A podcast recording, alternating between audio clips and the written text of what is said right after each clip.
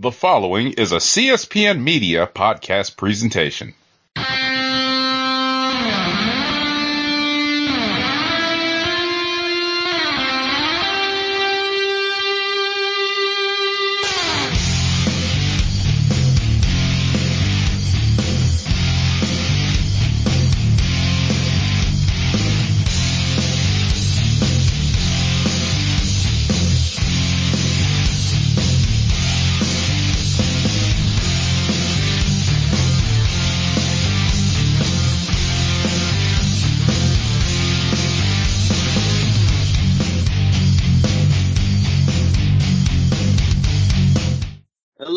Welcome to Nuclear Heat. This is a new retrospective wrestling podcast. I am Dwayne, and I am on Know the Score with my co-host Don DeLorente. We are on the CSPN. This is the new retrospective wrestling podcast show. And with the move to Friday nights for SmackDown, we are able to do this recording every Tuesday night. And we are looking forward to giving you our thoughts and perspectives on the moments that define wrestling and everything of that sort. And then, you know, current statuses, things in between, how we would have booked everything, how we would have, what's the other word I'm looking for? We're looking to do everything, put our thoughts and our spin on the greatest moments, how we would have done things, and retrospect of the biggest moments in wrestling history. I'm joined by my co-host, Shawn Simmons. Shawn, can you tell us where everybody can find you? Yes. Like Dwayne said, my name is Shawn. You can follow me on Twitter at Shogun Shaolin MA. And I'm excited to get this started, man. We've been talking about this forever. Finally got it together. We're ready to roll, like Dwayne said. What we hope to give you is a look back, like Conrad Thompson says. We're going to jump back in our way back machine. We're going to look at the moments that we grew up on.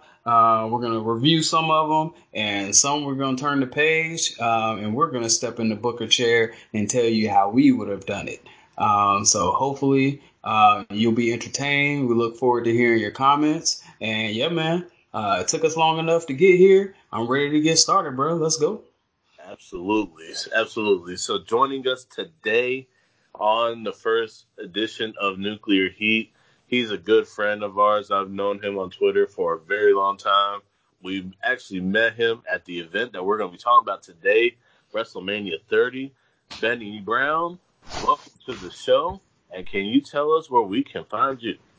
Y'all can find me on Twitter at Oigo Las Voces. In case anyone is wondering, that is I Hear Voices in Spanish. And, of course, that is the theme song of Randy Orton, who I was a fan of when I started my Twitter account back in 2009. Notice he said was. Yes. Definitely, I heard the was in there before we found out Randy Orton is a complete asshole and a complete racist asshole. So yeah, you know, I was a big Randy Orton fan. Sean remembers I bought the shirts at WrestleMania. The shirts, yes, whoa. The shirts. You know, notice how I can't even find them things anymore. So I don't know where they are. They would make good shower mats at this point. So, so I went from Randy Orton to Triple H, and lately I've been buying AJ Styles and Seth Rollins shirts. So, yeah, that was an evolution of... Hey, ho. Hey, you better not have that man's man shirt. Which one? That Seth Rollins shirt, that the man's man. Oh, no. Okay, I'm just saying, any other Seth Rollins shirt is cool. But as long as you... I can't have my best friend walking around with that shit. Oh, yeah, I got the... Absolutely not. I got the Ignite the Will shirt, so yeah. Yeah, good. Well, fellas, I'm excited to jump into this discussion about WrestleMania 30. I think... we all met in New Orleans a couple days before the event. To start off, can we just kind of talk about Which WrestleManias have we been to live? And, you know, if you had to rank your WrestleMania experiences, what would they be? Go ahead, Benny. I'll let you do. All right. Well, you know, much like y'all too, my boy P. Cola Boy, shout out to you. And yes, I have gone to 4 WrestleManias together. We did not go to 4 in a row, but we went to 28 in Miami, 30 in New Orleans, 32 in Dallas, and 33 in Orlando. So, you know, as we got on and made more money, we started to do more things. As far as our ranking, I would go with, well, 30 is first. Like, to me, 30 is the best WrestleMania of all time. Well, either that or X7. Okay. After that, I would say it's either Orlando or Dallas. I didn't enjoy Miami all that much, which is kind of funny because I'm from Fort Lauderdale. So I was home, and also one of my best friends was getting married. His ceremony was actually right across the street from the convention center. So we heard the Access crowd a lot during the house. But I digress. Yeah, I'll go with Dallas, then Orlando, and then Miami. Okay, yeah, for me it was, yeah, we went, Sean and I, for a little bit of background, Sean and I, we go back to 10th grade. We go back to high school. Shout out to the Dub, West Charlotte High School. And so we go back that far, and so, you know, we didn't get close until college, our first year at North Carolina A&T. So, but after that, you know, we have gone to, you know, like I said, went to 4 WrestleManias in a row. Actually, forced our other best friend to get an apartment so we could stay there. That was a very fun moment when we kind of just told her, you got a year to do this, and she came through. Shout out to Jamie. So for me, 27 through 30, Atlanta, Miami, New York, New Jersey, and New Orleans. So for me, I would say Miami was the best one, even on the drive. I didn't realize how long the Florida Peninsula was until I drove to Miami, and I said to myself, I will never do this shit again. So, because, you know, Sean will tell you, we were rolling. Like, we left Charlotte at midnight. By 4 a.m., we were in Jacksonville. Mm-hmm. From 4 a.m. on, I really was like, are we there yet? It literally was like, are we there yet? And yeah, that was that drive was an experience. It really was a huge lesson, like, to never drive willingly to Miami ever again. Just fly on into Fort Lauderdale or to Miami International. Yeah, I've done that before, so I know many times. So, but for me, Miami, the event, Miami was one of my favorite ones. I think that was the Ric Flair retirement match, the Rock versus Cena one, which I really thought that was a lot better than I thought it was going to be. And then of course, that was the catalyst for Daniel Bryan's trajectory to WrestleMania 30 that we're going to talk about tonight. And then New Orleans was my second favorite one, probably just because of the moments that happened and that we're going to talk about later on in this show. And then Atlanta was good. Atlanta was especially because it was the first one, and it was close. It was like 3 hours from my hometown of Charlotte. And then the last one, New York, New Jersey, that was kind of like a late planning, you know, and got the tickets behind the stage, unfortunately, so I didn't get a good chance to get a picture of the set. And then on top of that, it was cold, it was drafty, I really couldn't enjoy myself. However, the thing that saved me from that experience was the Raw after, the greatest crowd that ever assembled at Raw. The crowd that started it all. Yes, it was the night after WrestleMania. That crowd in 2013 at the Izod Center. That crowd is what started the tradition of the Raw at the WrestleMania, and it was nothing like it. And no crowd has ever measured up to it since, and won't ever. Often imitated, never duplicated. I gotta agree with that. Although Dallas came close. Keith and I were there when I'll go ahead and mention them. When Enzo and Cass came out. Oh, I could just that crowd went through the roof. I could just not even watching at home, that pop, you could tell that was huge. That probably rivaled I think the biggest pops I've heard after WrestleMania. One was when Brock Lesnar came back. Two was when Dolph Ziggler won the title. So I think those were two of the biggest pops live that I've heard. But then just the sheer fun, man. Nothing's ever going to be anybody, any crowd just chanting Fandango's music. You know what I mean? Like,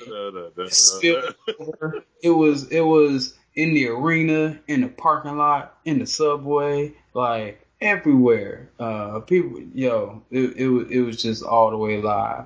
To talk about my experiences, I would say 27. I would rank that at the bottom. Y'all know how I am. I think about the overall experience, but then I think about the card too. And yeah, that card was just really shitty. Great Undertaker Triple H match, but other than that, yeah. 29, cool. Say what? What did you say? Michael Cole. Bruh, did you just say Michael Cole to me? Both of y'all know I don't like that mofo. I don't either, which is why I said it. And he won. Why? He won. Lawler won, and then they reversed it. Man, no, let's not talk. No Michael Cole. I'm not going to talk about Michael Cole. Y'all going to get me in my feelings. So 27, the worst. As far as me, I agree with Dwayne. I really couldn't, get my bearings together with 29 because it was so damn cold.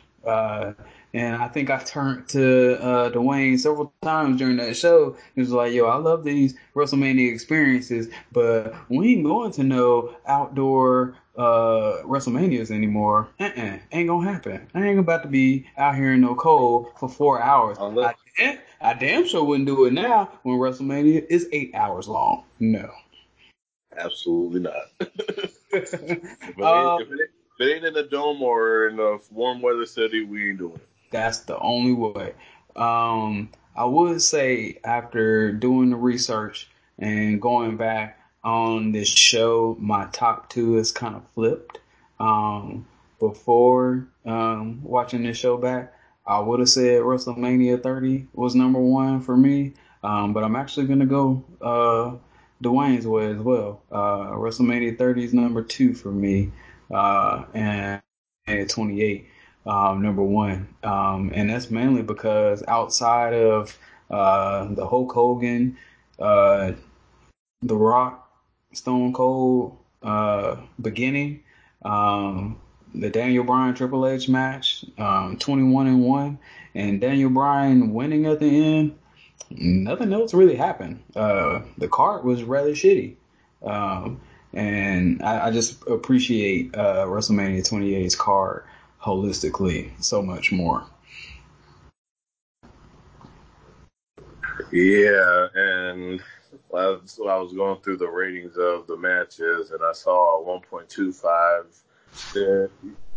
Did we even sit down for the Vickie Guerrero Invitational? I don't think that we even paid attention to the Vickie Guerrero Invitational. I think that might have been the time during WrestleMania 30 that you were trying to get me to shut up so we wouldn't get jumped. Yeah, we're going to talk about that as well, because we almost died in New Orleans that night. So, yeah, we will talk about that later on. I know somebody in here, though, is a Vickie Guerrero fan. Oh, yeah, I was going to get to that. Believe that. Yeah, I paid attention to one part of the Vickie Guerrero. Got cell phone pics to prove it. Oh, man. Look. Man, save that. Heels on the steps. Click, click. Click, click. Let me tell you, this man and my boy Chris Stevens, shout out to CJ Writes and Things. These two were the leaders of the Vickie Guerrero fan club. I think it was Benny who coined the Vickie Guerrero. Holding it down. Oh, well, we're gonna let you have all of that when we get all of it, bro. That's you. That is your match. That is your segment. It is all yours. I don't have anything else to say about it. You were in your heaven. I get it. I get it. So like we said, this is a retrospective, our spin on things here with Nuclear Heat. We want to, kind of discuss how things were at the time, and then if there was any changes we would have done to the matches, to the eras, to the times that we were living in. I mean, a lot of things were very memorable, especially at this event. And we saw the seeds being planted for a lot of the events that did happen, like the Yes Chance really started at WrestleMania 28 in Miami, and the match, we were just sitting down when the match started, and 6 seconds later, the bell rang. So, when we heard two bells in 6 seconds, we really sound like, what the fuck happened? Pissed off. You know what I mean? Like, I already know that Sheamus is Triple H's boy, and he's already probably going to win this match. But come on, man, 18 seconds? 18 seconds? It wasn't even 18 seconds. So I don't even know where the hell they got that from. Like, because we literally got to our seats, turned around, and then boom. Ding, ding, ding, ding. Winner. What? But yeah, like Dwayne said, the Yes Movement kicked off that night, and we saw it bookend with Daniel Bryan finally getting his moment at the end of WrestleMania 30, being crowned the WWE World Heavyweight Champion. I'm excited to get into it. All right. Okay. So, yeah. So, I guess now we are going to go into the card here. We are going to get to the matches. And so we did look at we were talking about the pre-show.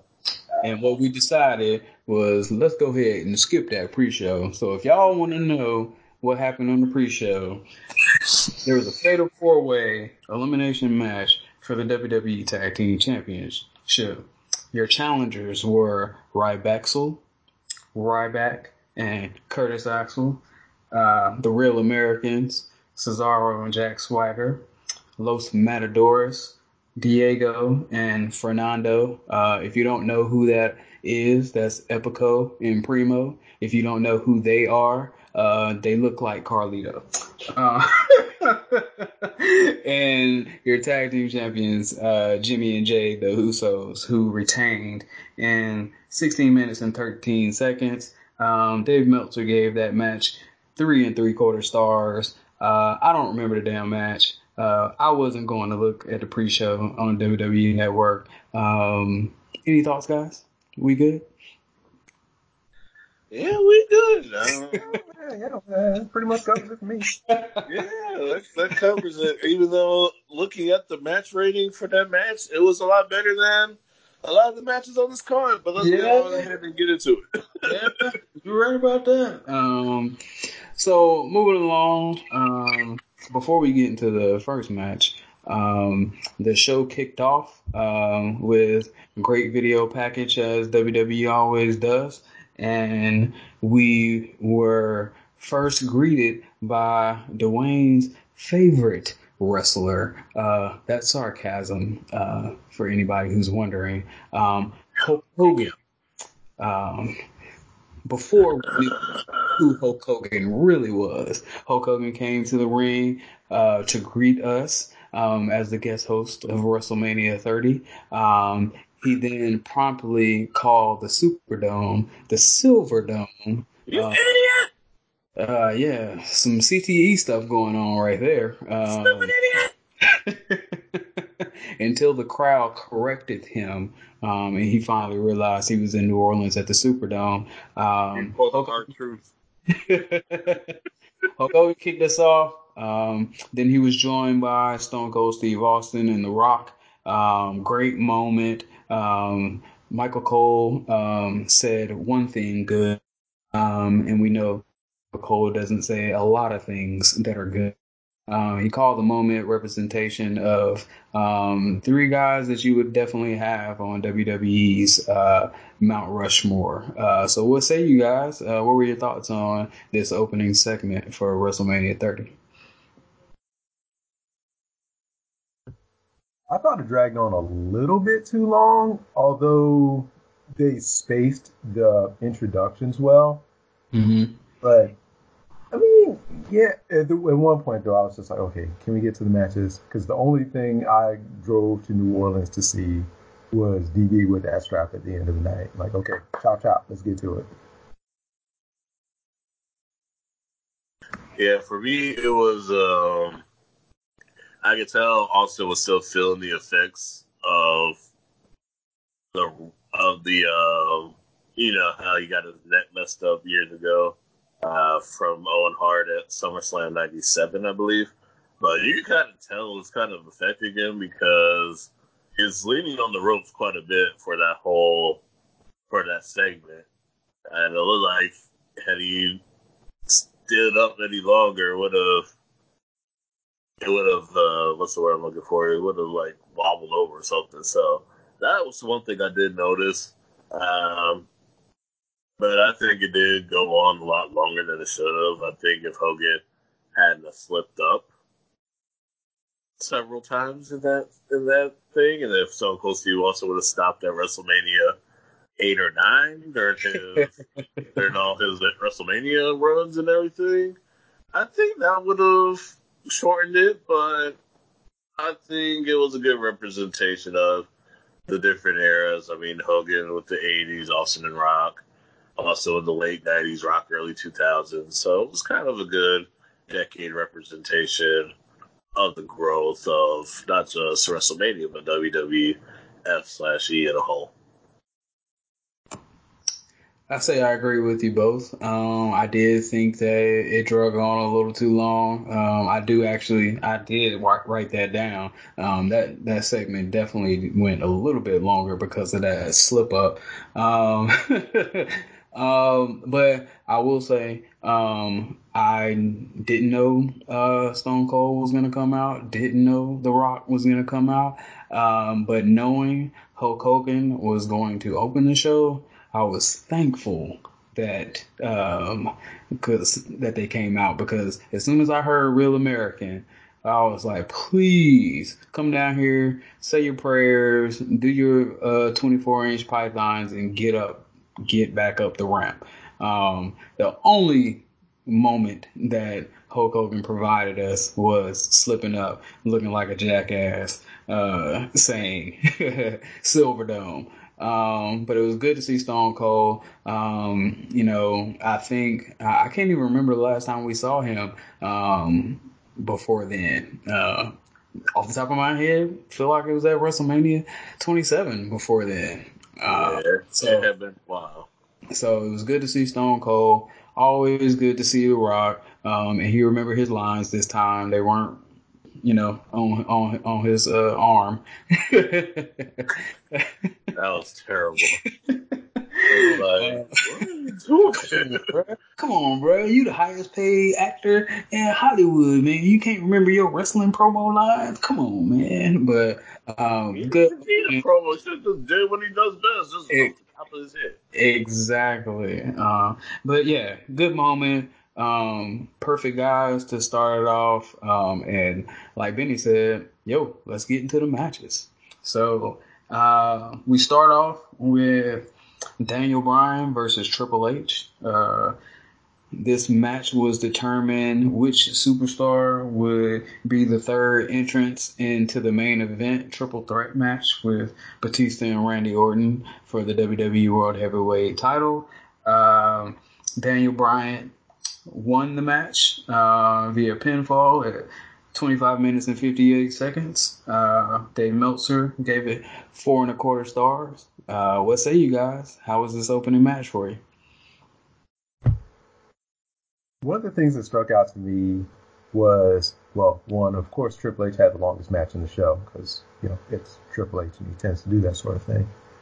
But the monster package before the match, it just brought everything back from the previous months, which I sort of needed because during that time of DBE versus the Authority, I actually took 3 months off Raw. Because I was just like, look, I can't take this anymore. You know, and I can't even remember if I bought the WrestleMania tickets in the interim. But I was just like, look, I'm tired of this. And then I came back once Michigan State started doing the yes chant at the basketball game. So I was like, oh, this is from WWE? They're actually doing something with Daniel Bryan? Okay, I might have to start watching again. So then I started watching back. And yeah, but the match itself, it was really good, I have to admit. Of course, Sean will like this. I'm about to pick on Michael Cole because Cole said that it was one of the biggest upsets in WrestleMania history. Stupid. Even though Triple H is the all-time leader in WrestleMania losses. So right. That was dumb. Funny. Consider the source. Yeah, that's true. But yeah, Dwayne, what'd you think about it? I agree with y'all. It was more drawn out than it should have been. Of course, you know, 5 minutes of that after the monster package was Triple H's entrance, and that's actually when we first got to see the future of women's wrestling in that entrance. Charlotte Flair, Sasha Banks, and Alexa Bliss. The future, three future champions right there, and so that was pretty awesome to see. And then the match really did go on, and, you know, it was really one of those things where, you know, you knew it was eventually they were going to put him in the match, but it is like, how much does he have to go through to beat these odds? Because, you know, it's already been a long odyssey as it was, and I think I suffered. I didn't actually watch through all of it. And so, shockingly enough, my attention span was still there. And I was just like, this man ain't never going to win this title. But I was like, there's got to be some light at the end of the tunnel here. That's, you know, because I think when the Royal Rumble, When they booed like crazy because he didn't win. When he wasn't even in the match. Yeah. Yeah, that part too.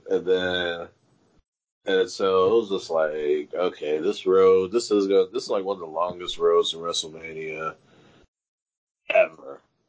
So, and, you know, I'm definitely with you there, Betty, where that idiot Michael Cole was like, "Is one of the biggest upsets in WrestleMania history." Like, you gotta let this man a Cinderella man. Like, he hasn't won a title before, or like any kind of title. Like, he was pretty decorated before this match. Like, it wasn't like he was David and Triple H was Goliath or Big Show or something. Like, come on now.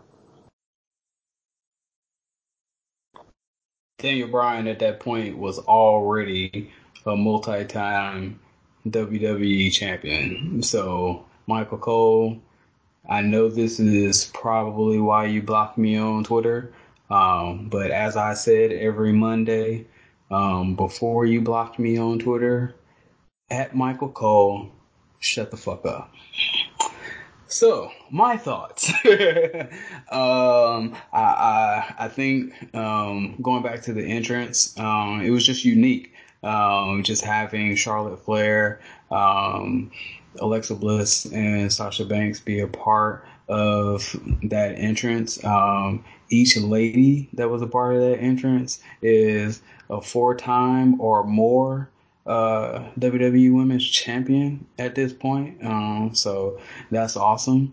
I will say, fellas, that the match itself, we all know that Triple H is going to have the longest match on the card, and that he did.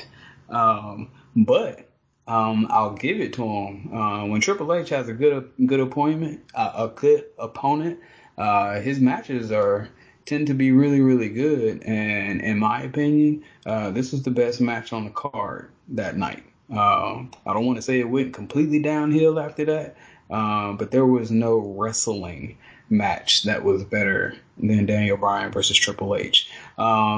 It was, a stopgap between him getting to the World Heavyweight Championship, him being Daniel Bryan, pronouns pal. Shout out to Bruce Pritchard.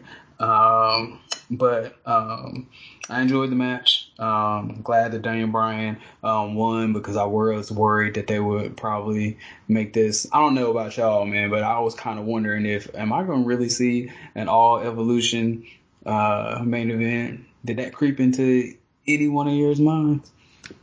It did. I want to say it did, and either that or there will be like a double pin, and it will be a fatal 4-way.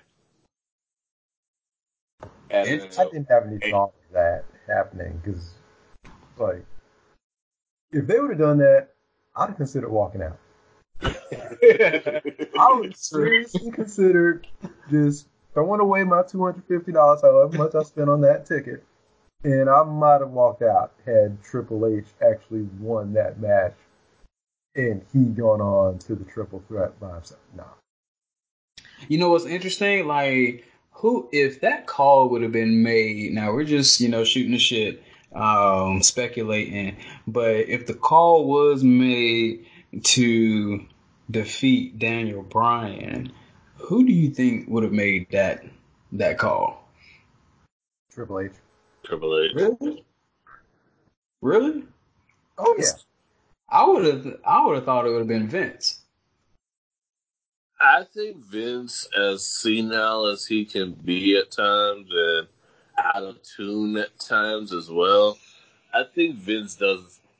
At the end of the day, Vince McMahon is a troll, and he knows. He listens to the crowd. But he wants to get the crowd pissed off one way or another. So I think in one way or another, I think it probably would have been more, because Steph was more in the creative side at that time, right? Yep. So it wouldn't have surprised me if, Steph would have probably submitted that, or I could see Vince possibly doing that, but I think Triple H or Steph would have probably have more of an idea, more of something in there. But I think Vince knows, because it's kind of like, it was similar to Kofi in a sense this past year, if you really think about it, because it's like Vince hears these people chanting for Kofi. He knew the people wanted Kofi. But he set all these obstacles, and it was very, very similar. Mm-hmm. It was very parallel to Daniel Bryan's path. I mean, you know, Daniel Bryan's was over a 2-year odyssey. Kofi's was, you know, by a very, very fortunate twist of fate because Ali was injured.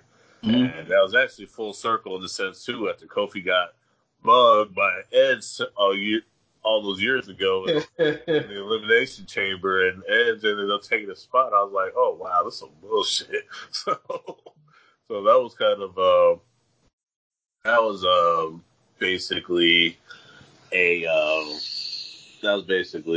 my thought on that. I think it was more Triple H.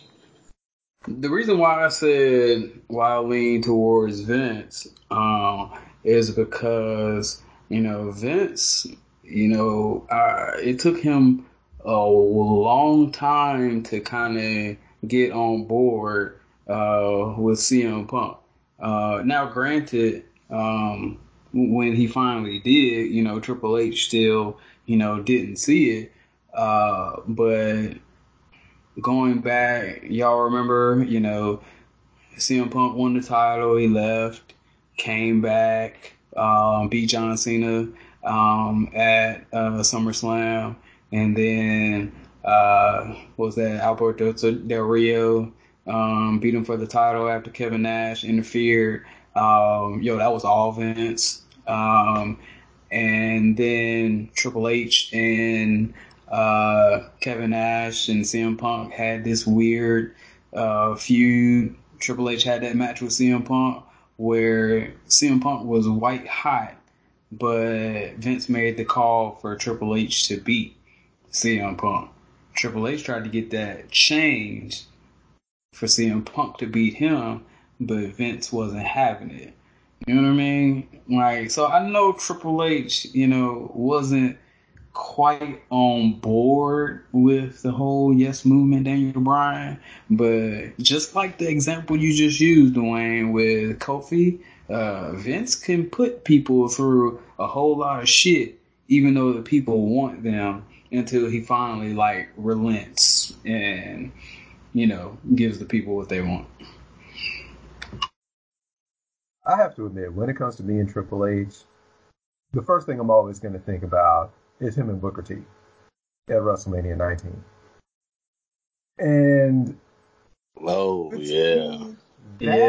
and a few other things, I just can't give Triple H the benefit of the doubt.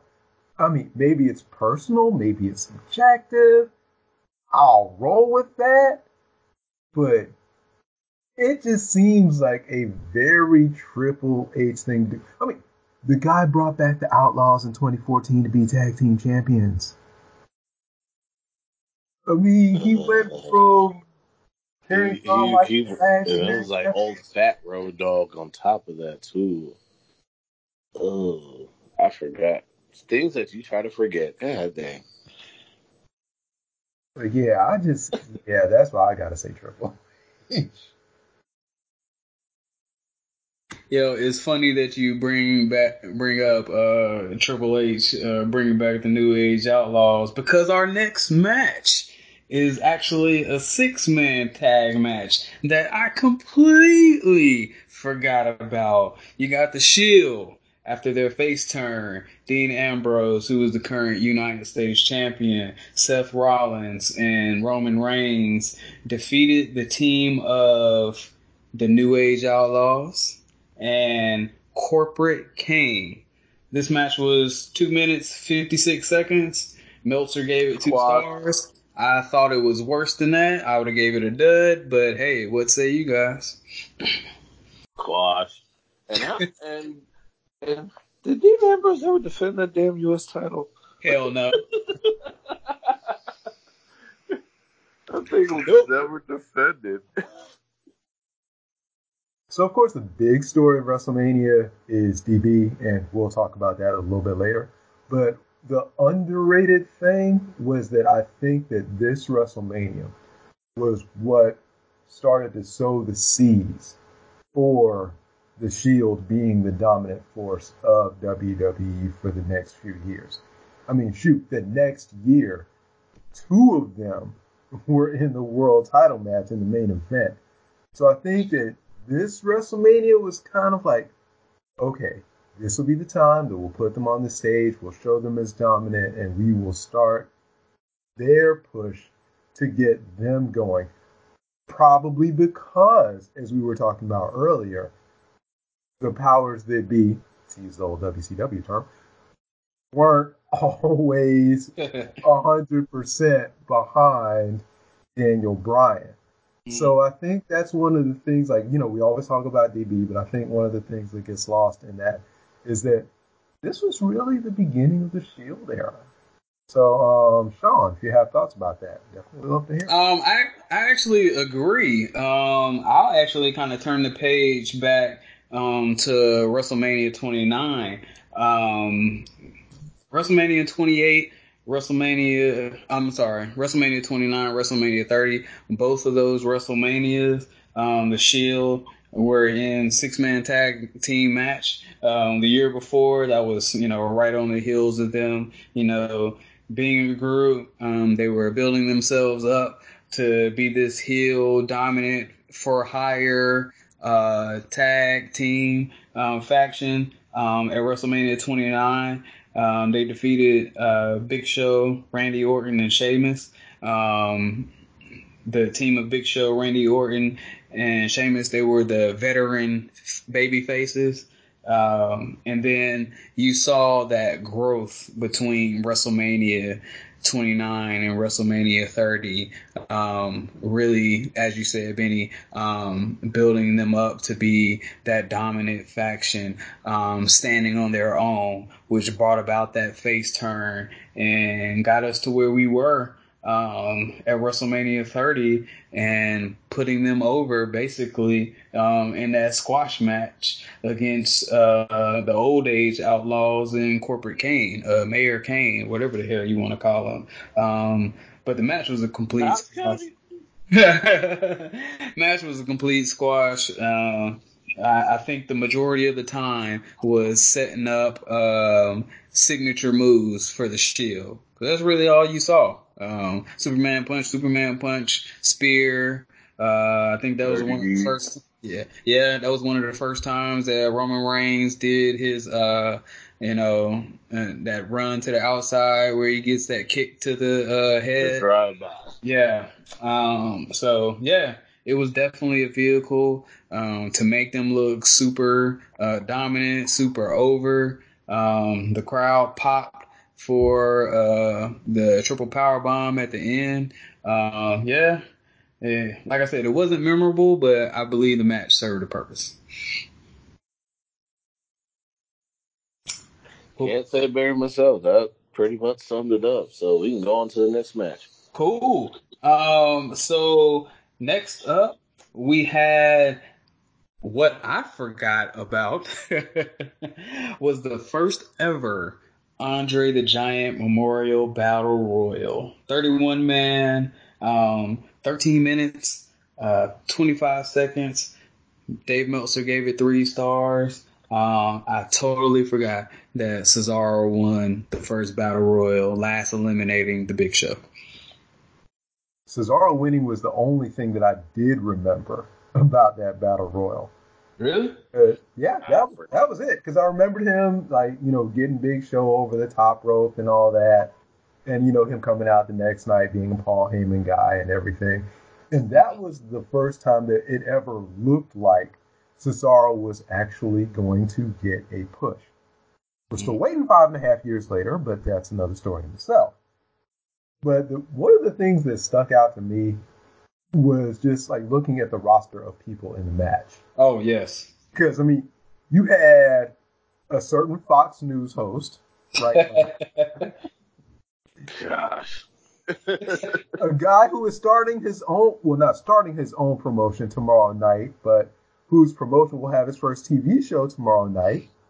All right. You had 3 guys who had not yet decided to form what I honestly believe is the best trio in WWE this decade. I agree. And then you also had Xavier's, and I'm going to put this in air quotes, other partner, Brad Maddox. Oh, God.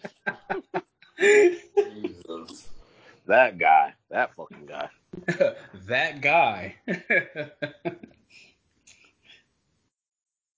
Oh, man. Come on, man. Benny, you not going we're not going to show love to Yoshitatsu? Oh, man. Yeah, that wasn't that bad. Are we going to disrespect the good damn name of Yoshitatsu? Come on, man. Okay, come on. All right, we're not going to put some respect on Yoshitatsu's name. Can we put some respect on Brodus Clay's name, who stole Ernest the Cat? Well, nah, we ain't respecting nobody who steals from Ernest the Cat Miller. Fuck him. Right. What's up? And then on top of that, I will say the only good thing we got out of Brodus Clay was Naomi. That was it. Agreed. I wouldn't say Cameron. But... Nah, you don't have to say Cameron. Cameron was canceled as soon as Stone Cold went after her on Tough Enough. Yeah. What did she say? Was that like Melina and somebody was the greatest? Alicia and Fox. And so I was like, what? My man said, out of all the wrestling matches in the history of the sport, your favorite match is Melina versus Alicia Fox. I was like, damn, you can't feel no smaller at that moment. Right. Yo, so I want to read through some of the names that weren't mentioned. So the great Khali was in there, Zack Ryder, Darren Young, and this was right after Darren Young. The Black John Cena. Yeah, that was right after him and Titus O'Neil had split up. Santino Marella, Damian Sandow, Justin Gabriel, David Otunga, Alberto Del Rio, Dolph Ziggler, Sheamus were all in that match. The Miz was all in that match as well. And then Dwayne knows why I saved this for last. But the greatest band in the history of the WWE was in this match. Rest in peace to the three-man band. Heath Slater, Drew McIntyre, and Don't Hinder Gender Mahal. Didn't you have a fantasy football team with that name? I did. Don't Hinder Gender. Don't Hinder Gender. Gosh. That was the worst thing ever. So I just want to let y'all know that there was no purpose of me reading those names, but to point out three-man band at the end and save Jinder Mahal for last. That was the only purpose that I did that for. Wow. That's terrible. That was terrible. All right. So I'll keep this thing moving on. So next up, this is a match I'm really looking forward to hearing you guys from. This was John Cena versus Bray Wyatt with Eric Rowan and Luke Harper by his side. John Cena defeated Bray Wyatt by pinfall at 22 minutes and 25 seconds. Meltzer gave it 3.5 stars. What say you guys? How was this match for you? Wow. That match didn't last that long, did it? 22 minutes and 25 seconds, dude. It was watching it back on the WWE Network. It was longer watching it back than I thought it was watching it live. Huh. Interesting. So, I would say this, now that I think about it, this match really wasn't, I think Cena could have, I think it could have been the other, Bray Wyatt should have won that match. You know, because he was a rising star here. And, you know, I know Cena at the time, was still part of the upper echelon, you know, Yeah, one of the quote-unquote untouchables, because, hey, it's John Cena. But I think this was one of those times where you could have put the man over. And I don't know if it was the ego thing or what, but or if it was that's how it was written.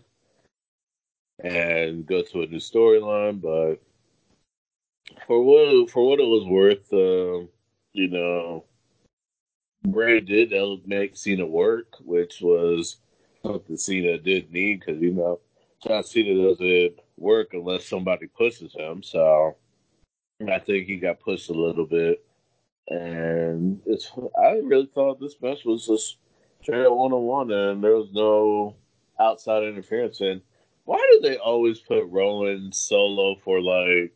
And I know I'm going off topic. Why do they put Rowan solo for like three weeks and then bring back Luke Harper every single time? Every single time. Like, can't the man just? Apparently, y'all just don't have the confidence to let the man shine on his own. So stop trying to do it. Stop trying to make fetch happen. Look, the only time that Rowan wasn't on his own and Harper came back was when they stuck Braun Strowman in the Wyatt family. Right. And you see how long that lasted. Not long at all. What say you, Benny? So I think Cena had to win, particularly because of the story that they told. You know, kind of like what Dwayne was saying. You know, just the story that they were telling lent itself to a Cena win. Now, the flaw in the design was the story that they were telling. They could have told a different story and had Bray Wyatt win the match, but they pigeonholed themselves into telling this, oh, it's about my legacy and blah, blah, blah, blah, blah. You know, I still have to be the guy that kisses babies and all this and that.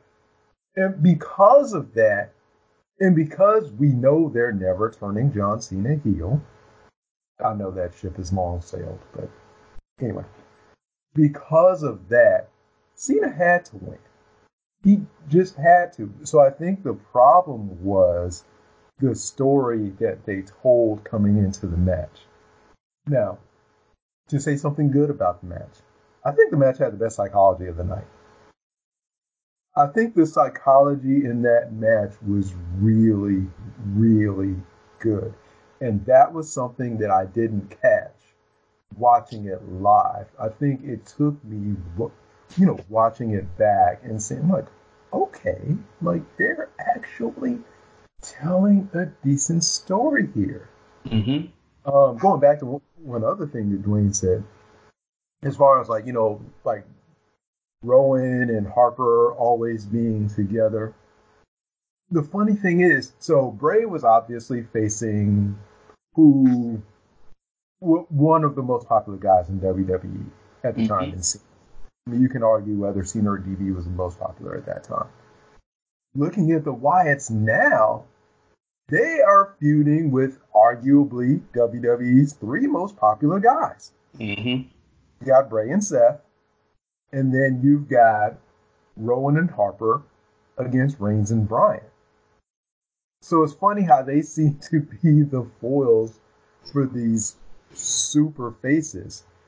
And the other just completely random thing that I noticed about the match was after it ended, the camera was on one particular gentleman who would become worldwide famous 35 minutes later. I caught that too. The end of that match, that's the first time I saw The Undertaker guy. I completely agree. You know, I know earlier I said, you know, watching it back, the match was longer than I thought it was when we watched it live.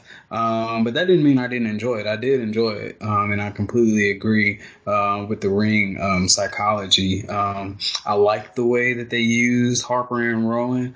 One thing I thought that may have happened watching this live is that Harper and Rowan would get a little too much involved in the match, but that didn't happen. I liked the way that they were used. I liked the pace of the match.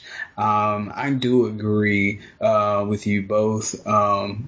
In a sense, Dwayne, I do feel that Bray Wyatt should have won the match, but then I also feel the way that Benny felt the story that they tell, you know, trying to push John Cena to be this mean streak while he's trying to, you know, be that same person, be that hero and all that. You know, they backed themselves in a corner where, you know, the only thing that you could do was give John Cena the win.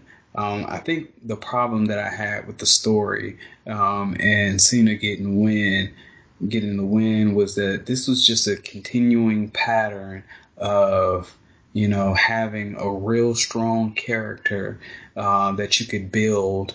And they just kept making this man lose, man.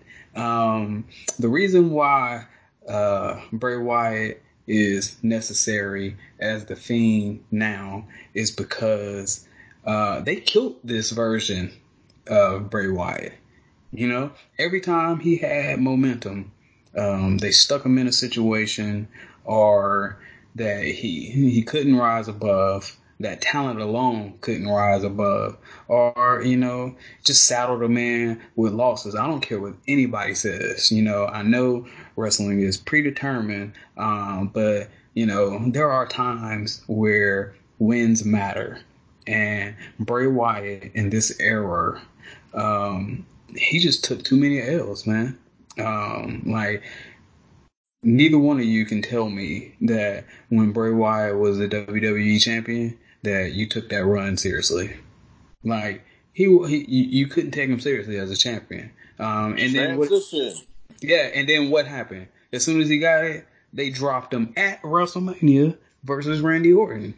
Well, we knew that was going to happen. Once Orton won the Rumble, and I think Cena was the champion at that time, you kind of knew that some heel, probably Bray, because I think Bray had already been scheduled for that Elimination Chamber match at that point. Yep. Yeah. I mean, the writing was on the wall. So nobody, it wasn't even a thing that was a surprise. Oh, my bad. Go ahead. Oh, well, just to say, when Bray won that belt, it's like, okay, so he's going to be the one. He's going to lose it to Orton. You know, there's going to be this whole, like, Wyatt family storyline. Although Orton burning the house down was kind of cool, I will admit. Yeah. Randy has had some memorable scenes in houses. Like, that one and the one in 2009. And Triple H beat the mess out of him at that house in Jacksonville. Oh, man, that was awesome. That was epic. With his fake wife. Yeah, so I would say, yeah, because nobody really wanted to see Cena and Orton for the 80,000th millionth time. Like, my God, how many times do we have to see these two go at it? Like, we know the rivalry, we know it was stale. So yeah, that was a clear I call it the Stan Stasiak syndrome, where you're just you're only a champion because nobody wants to book or nobody wants to see two people go at it again.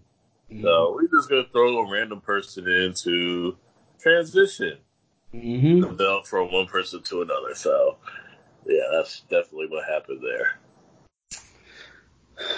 Okay, gentlemen. This is the time I've been waiting for. Let's do it. It's the streak versus Peace. 21-0 at WrestleMania, The Undertaker versus Brock Lesnar. 25 minutes, 12 seconds. Brock Lesnar gets the pinfall win after his third F5. Dave Meltzer gave it 1.5 stars, guys. What say you? Fuck this match, man.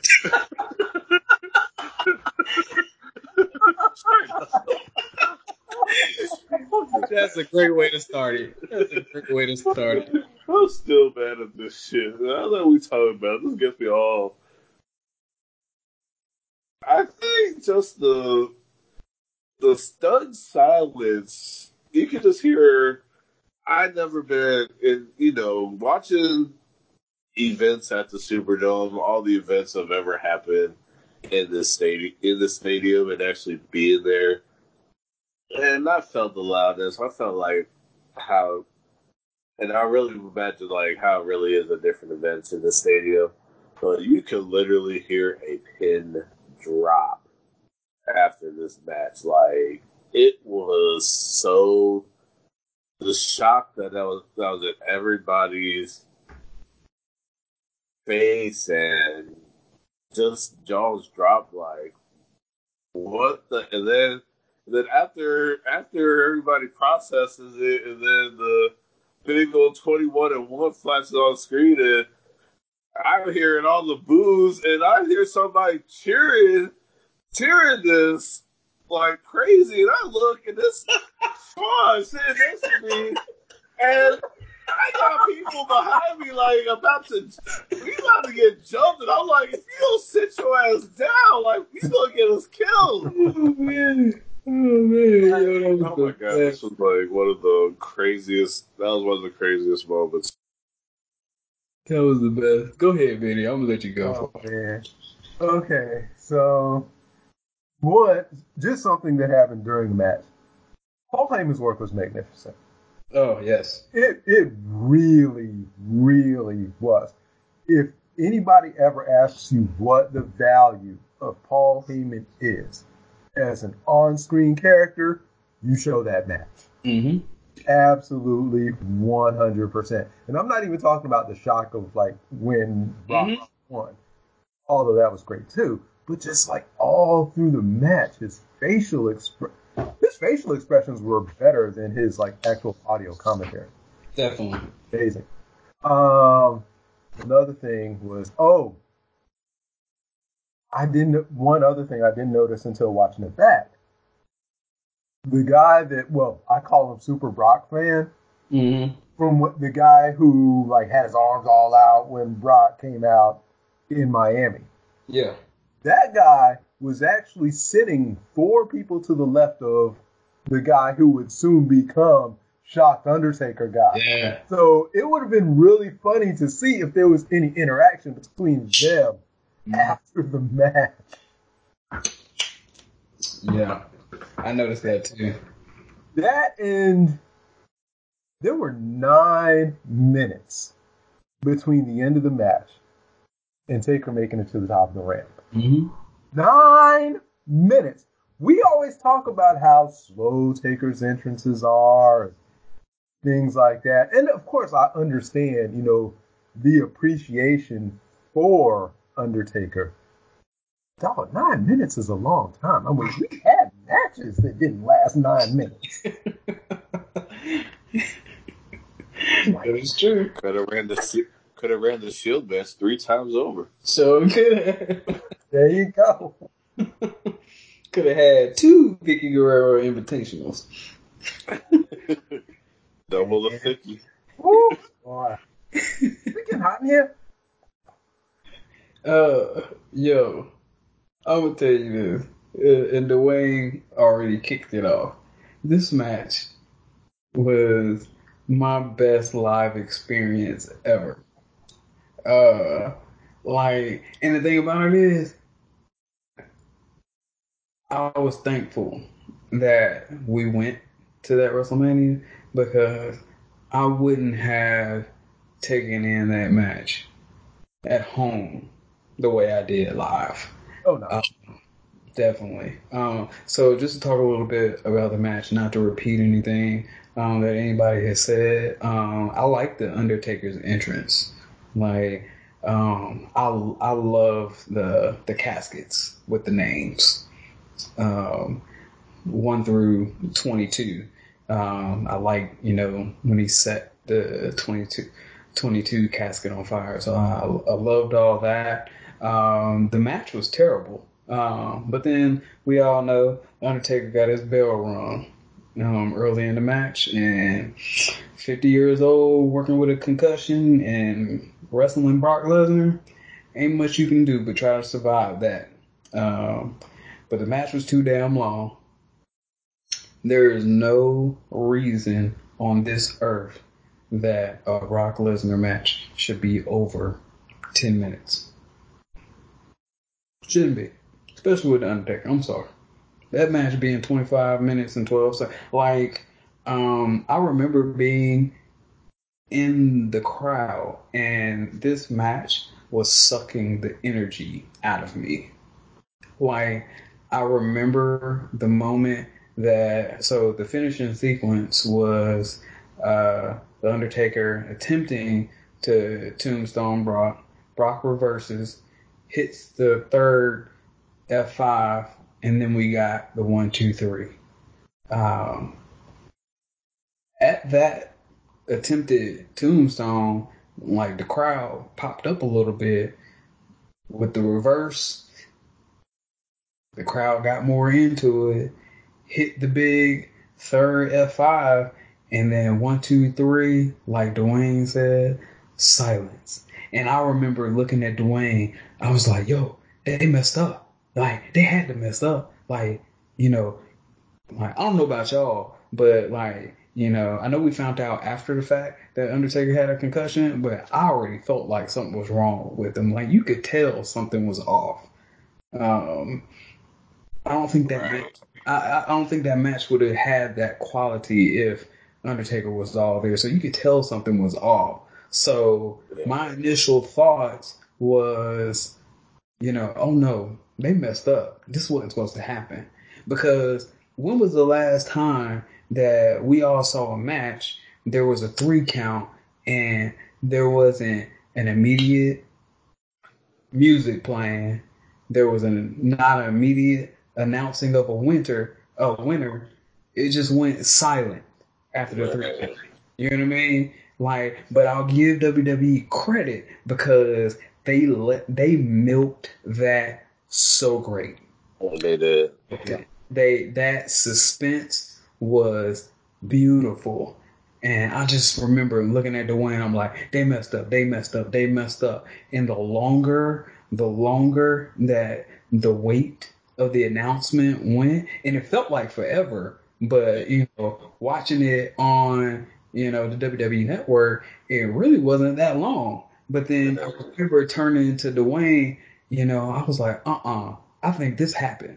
This is supposed to happen. Like, I feel like, no. Wow. This is right. He won. And then what happened? We looked up. Boom. 21-1. Man, Dwayne is right. I lost my shit. I lost my shit. Like, yo, you know, I knew people were going to be shocked. I knew there was going to be some stunned silence. I didn't expect the boos. But, fellas, I thought that was some of the best theater I've ever seen on TV, in person. Look, we don't mark out at wrestling events like those people. But that moment was... That moment, I was like... I was still in the state of shock until I saw him losing his shit. And I was just like, and I started seeing people go down, like, I was like, man, he'll sit down. No, like, literally, like, Dwayne is not exaggerating, folks. Like, I was the embodiment of the Daniel Bryan yes chance in that moment. Like, so fucking excited. Like, yo, I think I even said, like, yo, this is great. This is awesome. Like, I was, like, over the moon. Like, this is the best thing that happened in history of wrestling. And people were looking around at me like, dude, you better shut the fuck up. Like, what is wrong with you? This did not just happen. This is the worst thing ever. Undertaker shouldn't lose. Also, yo, people were pissed. And, like... Most times I let you just do your thing because that's how you are, but the thing about it, What Dwayne knows and what other people know, once you, the more and more you get to know me, when I'm in a moment like that and you're pissed off, and that's only going to egg me on even right. So I don't go. Right. And I was just like, most times I was just like, you know what? That's how Shawn is. I love him for it. But this moment, you gotta chill out, man. So I'll tell you this. So if I hurt your feelings, if you were in that New Orleans crowd and I hurt your feelings with my loud yes chants and excitement because the Undertaker caught that L, my bad. But I'll tell you this, I'm gonna have to fade to the background when we talk about that Vickie Guerrero Invitational, because just like Dwayne could tell you, while that match was going on, I was still talking my shit. He was. He was. But overall, man, I thought it was great. Echoing Benny, I did notice that it was damn near 10 minutes. You know, from The Undertaker finally making that walk back. But like I go back to, you know, from the moment that hand went down for the 3 count, from that moment until The Undertaker disappeared beyond the curtain, that was just great theater. Man, I can't tip my hats off, and I know we're going to talk about this another week, but looking back to this day, I believed on that day, and I believe it now. Brock Lesnar was the right person, and that's all I'm gonna say about that.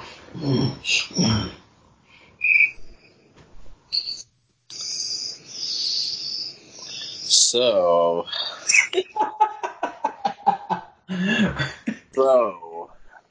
I took me a long time to actually talk about this match without getting heated about it, because it's still fuck this match at the end of the time. It's always going to be fuck this match at the end of time, but taking the fan blinders, taking the purple and black blinders off here, I will have to agree that all good things do come to an end, unfortunately, even when it's written in script or in life in general, you know. This was a great run. If Taker signed off on it, then I got no choice to be okay with it. And that, I think the fact that, you know, looking back, reading all the news and the backstage things there, at the end of the day, was definitely the right person. I mean, I can't think of anybody else. You know, like Roman Reigns wouldn't have been the right person. Bray Wyatt definitely wasn't the right person. Even John Cena wouldn't have been the right person. So I think you gotta have somebody who's a monster like Brock Lesnar, who just doesn't give a shit at all.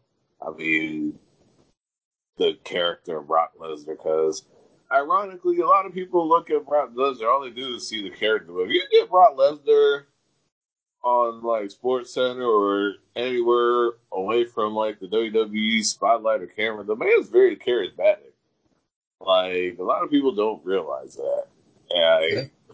Dude is really funny. Like, I remember one time he was just like, "Say something stupid, Paul," and it was like, yeah. So I think that he was the right person in retrospect. You know, still fuck that match altogether, and you know, I'm glad I'm still able to live and everything of that sort. You know, Dwayne is never gonna be able not to say fuck that match. I think. Yeah, I say fuck that match because one, I almost died that night, and two, you know, because it was the that moment, I was just like, you know what, fuck this shit. If it wasn't for the main event, Daniel Bryan being in there, that'd probably been the moment I walked out. But. And if anybody's curious, I was still talking shit in the parking lot. He was. I kept going. He kept going on. Like, even after, I'm like, can we just get to the damn car? I just want to get back to Slidell so I could, you know, I just want to get out of here. And they was mad. But great times. Man, that was definitely, I still tell people to this day, you know, been to wrestling events, comedy shows, concerts, whatever. That moment, you know, being at a live event is my number one moment ever. Okay, guys. I know Benny has been waiting on this, but before we talk about the main event, let's talk about our Vickie Guerrero Invitational match for the WWE Divas Championship. I was confused about what this match was supposed to be because I don't remember it live because I was still talking my shit. But AJ Lee, she retained her WWE Divas Championship in 6 minutes and 48 seconds, defeating Oksana, Alicia Fox, Brie Bella, Cameron, Emma, Eva Marie, Layla, Naomi, Natalia, Nikki Bella, Rosa Mendez, Summer Rae, and Tamina Snuka. Thank you, God, for Triple H, NXT, and Charlotte Flair, Sasha Banks, Bayley, and Becky, and all of them, because damn, that lineup. What say you guys? Yuck. That's all I gotta say. You said Oksana, and I was just like, damn, didn't she break somebody's nose? She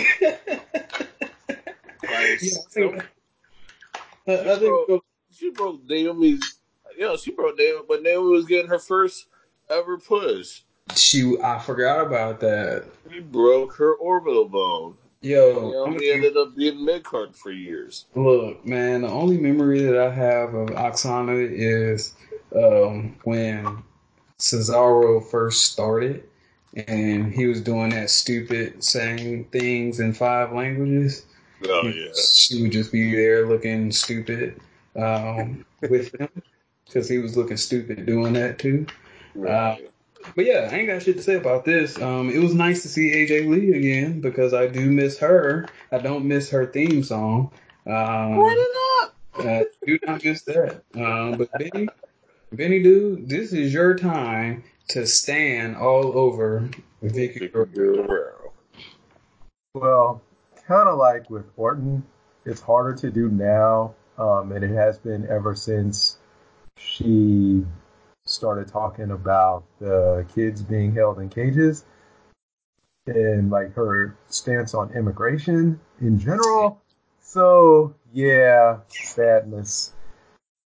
But at the time, well, I think it was Michael Bivins that was always talking about like having the pumps, you know, and the heels and all that. Oh my God. Yeah. Yeah, he wanted to sing some old BBD.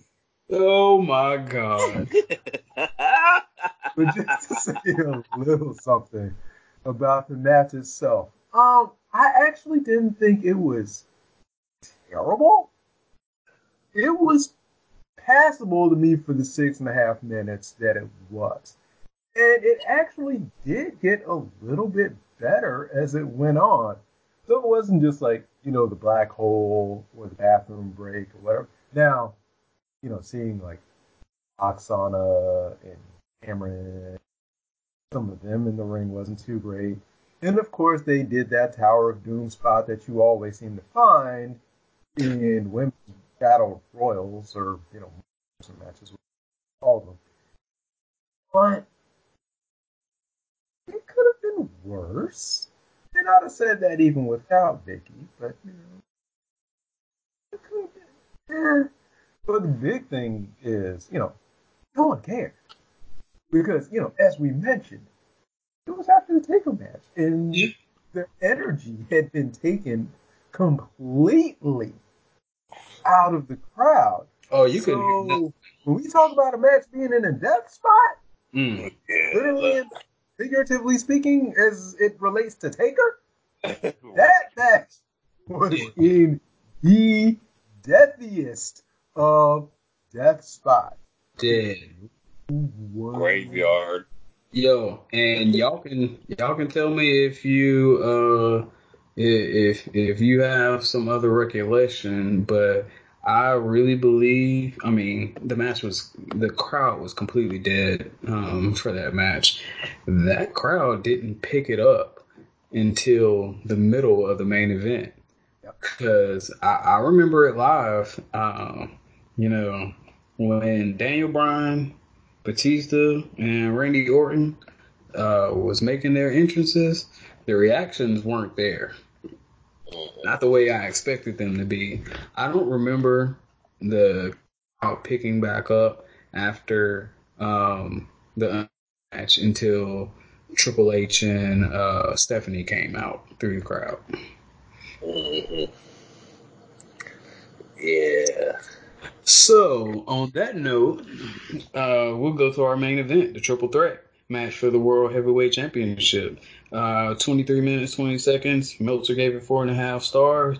Daniel Bryan becomes your new WWE World Heavyweight Champion, defeating Batista by submission. What say you guys? Thoughts on the match? Who's the champion going to? Orton, right? Randy Orton. Oh, yeah, because he was not a factor in the decision. So, fitting that Batista was the one that took the L here, and then didn't he quit the next night? No, he didn't. There was a brief reunion with Evolution. They feuded with The Shield, and then Batista quit after they got beat 2 times by The Shield, and then that was your infamous. I never got no one-on-one World Heavyweight title match. Yeah, because. He was hollering about that. Okay, I remember. Mm-hmm. And then he didn't come back till he started spinning all over the microphone. There you go. Yeah, give me what I want. Give me what I want. So, yeah.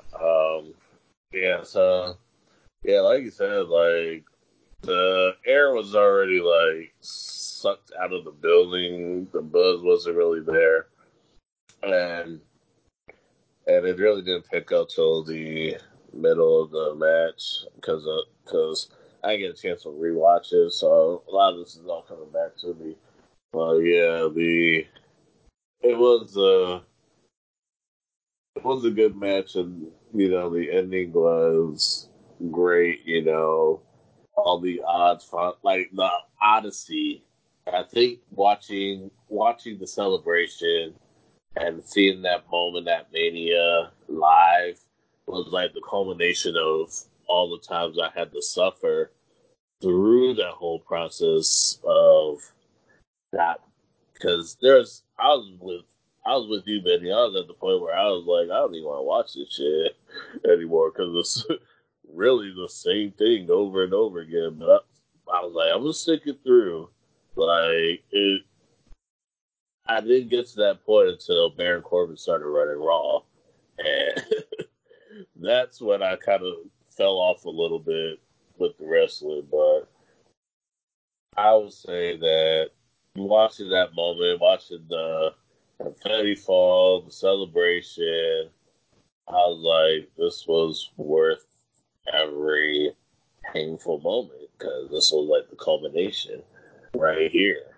And so it was definitely a great thing to see, I should say. And I enjoyed the match. I enjoyed the ending. It was perfect, you know. Of course, everything that transpired after that wasn't all that great with the injuries and the brief retirement, but that's really how I saw it at that point.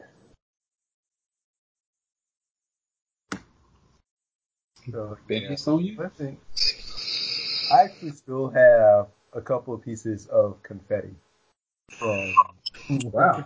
Oh. Yeah, because I put some in my pocket, and you know, it got back to Tallahassee, and I moved. I just kept putting it in boxes with them. I actually still have a piece of yellow. That's pretty dope, though. From that, but also, I didn't notice until watching it back how muted the entrance reactions were, especially Daniel's. Yep. I was like, "That's it? Yep. Really?" Like, I saw that. Like, maybe it's because I was so into the story when I was there that I didn't notice that, you know, everybody else was just like, eh. But yeah, it was like, for me, it was like, this is the moment I'm. So, you know. But yeah, the first half of the match was just like, okay, whatever. But when he kicked out of that first Scott Armstrong count, that was the moment to me. And watching it back, where I noticed, okay, fans are back into this. Because it was I think it was at that point that they realized, oh, this isn't just going to be another beatdown. We are actually going to get what we want somehow. And everything about that match picked up so much in the last. Everything. It was almost like it was two completely different matches. And I'm starting to think, was that the first time we got a CM Punk chant? Yep, it was. Yeah, it was. Because I was just like, wait a minute. I'm like, a Punk chant. And me, I am a huge. Heath will tell you, after he won that championship match against Jericho at 28 in Miami, I immediately went out into the and it's still one of the shirts I wear the most today. I actually wore that shirt when I went out to watch his first UFC fight. When I tell you I'd have lost it if Punk would have come out, that would lend itself to the tremendous amount of overbooking that match already had. But, you know, I'd have dealt with it. Bad. The thing that really surprised me about the match was that Batista tapped. I thought it would have been a pin because, you know, you have the crowd being able to get into a pin, you know, with the 1, 2, 3. That's like, he tapped, and I didn't know the match was over until I heard the cheering just go astronomical. That was what told me the match was over and that Daniel won. And just, you know, when I watched that match back on Saturday, I still got goosebumps. There are only two moments I can think of in all of entertainment that give me those kind of goosebumps. That and the scene when everybody got brought back in. Those are the two things, and I mean, and I've seen a lot of things. I've seen my teams win national titles. Shoot, I saw my team win a national title the next night on Raw because the UConn game ended like 5 minutes after Raw. But those two things, that match and everybody being brought back in it. But and then the other thing that I remember, and I mean, I can't even start remembering because it was something that I noticed, during the playback when I watched it on Saturday. It was when they showed Conor Mahal, and I was like, "Is especially since September was the month that everybody had, the Conor's Cure." I don't want to call him DK, and everybody had like the Conor's Cure stuff, and then yeah. Seeing him, I was just like, so I mean, I think that was a moment that meant so much to so many people in ways that they probably would not care to. And I'm going to throw myself into that group. That, I don't know if WWE is even capable of giving us that kind of moment. Because one, they don't book that way. And two, well, I guess this is really like, I guess it's really a 1A and a 1B. But it doesn't seem like there's anybody that is universally loved like DB was at that time. Because I don't think you could have found 100 people in that arena who didn't want Daniel to win that match. And I don't think you can do that now. I mean, the only person that I ever really thought could have even come close would have been Johnny Gargano. But they ruined that with the whole thing of him being the guy who ran over Aleister Black. Attacked Aleister Black, sorry. But, yeah, like, that's what people want to see. And it's one of those things that I can't believe that people have gotten when it comes to booking wrestling, is that people face this win. We don't want the most polarizing superstar in WWE history. And, you know, or the big dog, you know, it's my yard and blah, blah, blah. I think what we look for is, at our core, we want this kind of story. We want this kind of that we can all move together and then all be open when this thing.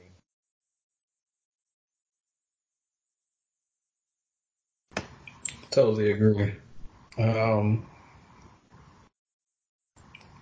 want to repeat what you said, Benny, but you know, I do agree that, you know, the moment, like I said earlier, when I think about this match, like I my earliest memories of this match was Triple H and Stephanie coming out.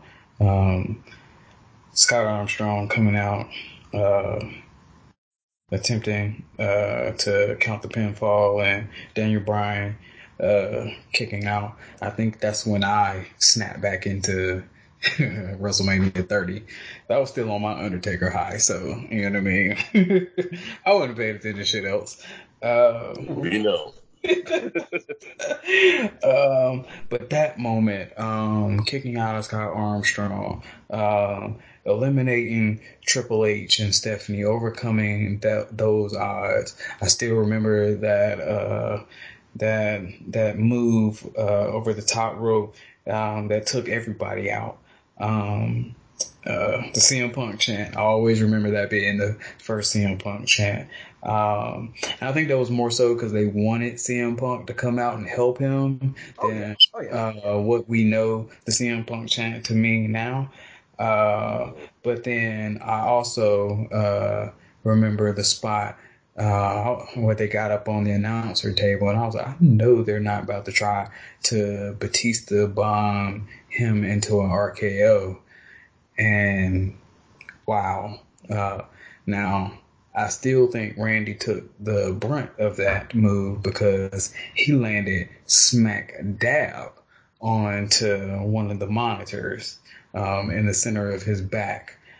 So I know he took more of the brunt than Daniel in that move. Really dangerous, but you know, you could just feel everything from that moment on. The crowd was in it, cheering, chanting for Daniel. And then when that yes lock was on Batista and he tapped out, man, like that was the moment. Like I tell you guys, Dwayne knows this. My favorite wrestler, Shawn Michaels, always has been, always will be. Man, I would have loved to be in Anaheim, California. At WrestleMania 12 when he won the title. You know what I mean? I think out of all the moments in wrestling, and I know there's probably some moments better, but that moment means more to me. Like being in that crowd, you know, soaking all that in. I mean, that was... Especially since Especially since DB is HBK's protege. Yeah. You can literally, through the confetti, see 70,000 people all chanting yes. Man, that's goosebumps, man. That's magic. You know, that's theater. That's the moment that Benny was talking about, man. Those are the moments that you want. Great match. One of the times as a fan of WWE that you felt like that they gave fans what they wanted to see. So, man, I got nothing but good things to say about the culmination of this story. It took us damn near too long to get here, but when we got here, man, what an excellent job to tie up this. I mean, he tapped out Batista. You know what I mean? I don't remember Batista tapping out before. So that was big for me. Now Batista done quit a couple times. The wheelchair I quit was hilarious. Now let me just say this: both times that Batista has quit have been epic moments. From the wheelchair to the arm in a sling with his fucked up haircut, just waving, I quit. You know what I mean? Like the Queen of England, you know. Yo. Hey, let me just say this. Batista can do him some quitting. Right. Whether one thing you good at. He can quit good. You know what I mean? Because, hell, didn't he quit on Twitter when James Gunn got briefly removed as Guardians of the Galaxy director? Yep, yeah. He did. That boy know how to quit. I'm sure he's on Gears 5 right now playing with somebody, and he got killed. I quit. I quit. Damn 12-year-old beating me. I ain't All right, guys. So let's kind of wrap this up with WrestleMania 30. Just overall thoughts on the show. What stuck out? What you like? What you didn't like? Just your overall thoughts. All right. What I liked, the culmination of the Daniel Bryan storyline, the Odyssey, as I like to call it, because that's what it was. The crowd energy and the reaction from the Brock Taker match. Fuck that match, but reliving the moments afterwards, and then other than that, it was a. With those two moments, reliving it, the kind of, now that we talk about, even though it was a very short match, kind of like the seeds being planted for the rise of the individual members of the Shield to go on and do great things, or great things that they did while they were here, since one of them is not there anymore. And so Overall, it was a good show. Still, right there with, still right there for me with 28 in Miami. But it was a very good match, and then a very good event. And I'm glad that I still can hold the memory of this being the better one of the two that were in New Orleans. So it was definitely better than the most recent one.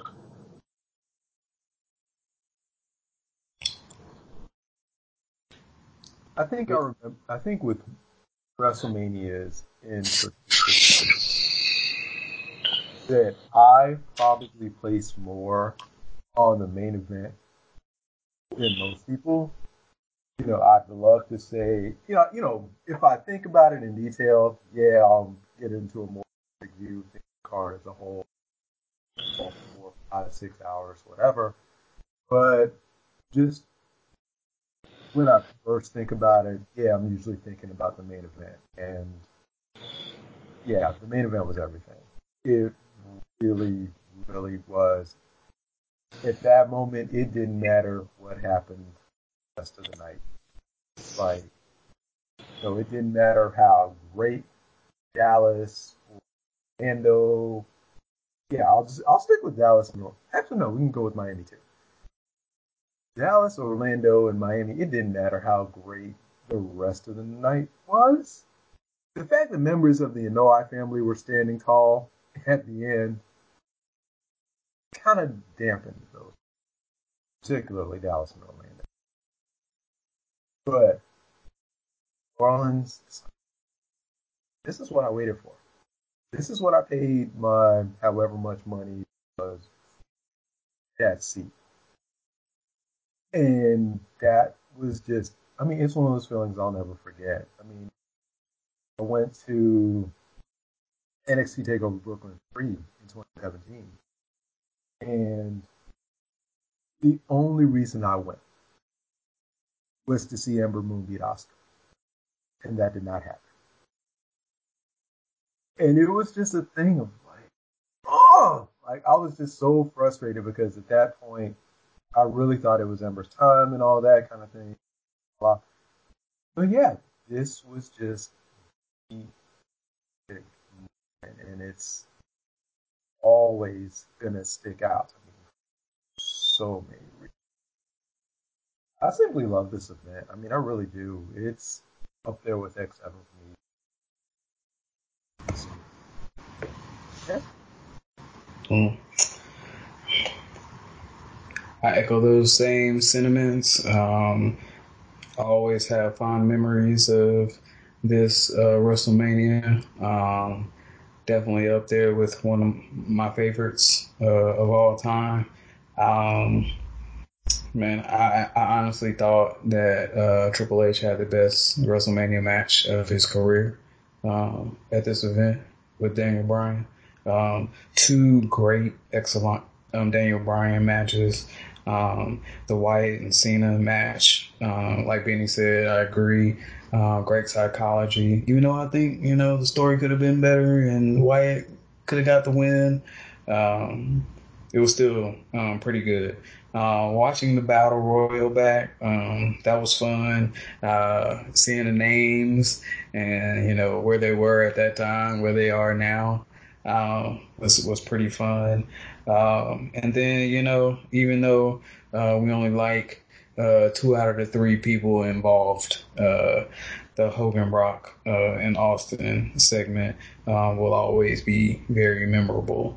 But y'all know what this WrestleMania comes down for me.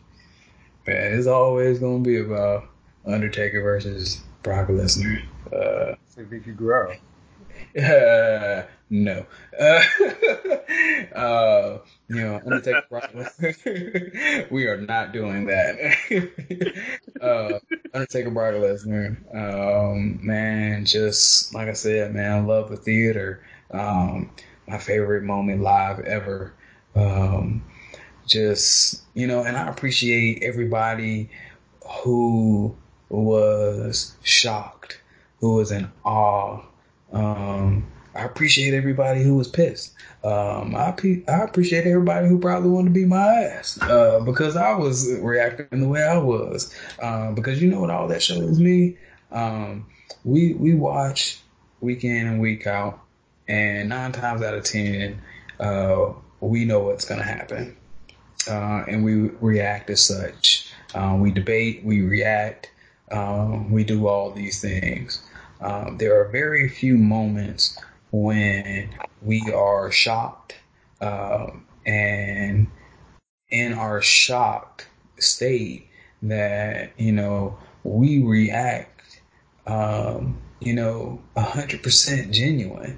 Like, these are the moments when, you know, or one of the moments that, you know, you're true, you know, feelings about what you're watching, your love of the form of entertainment that you're investing in really comes out.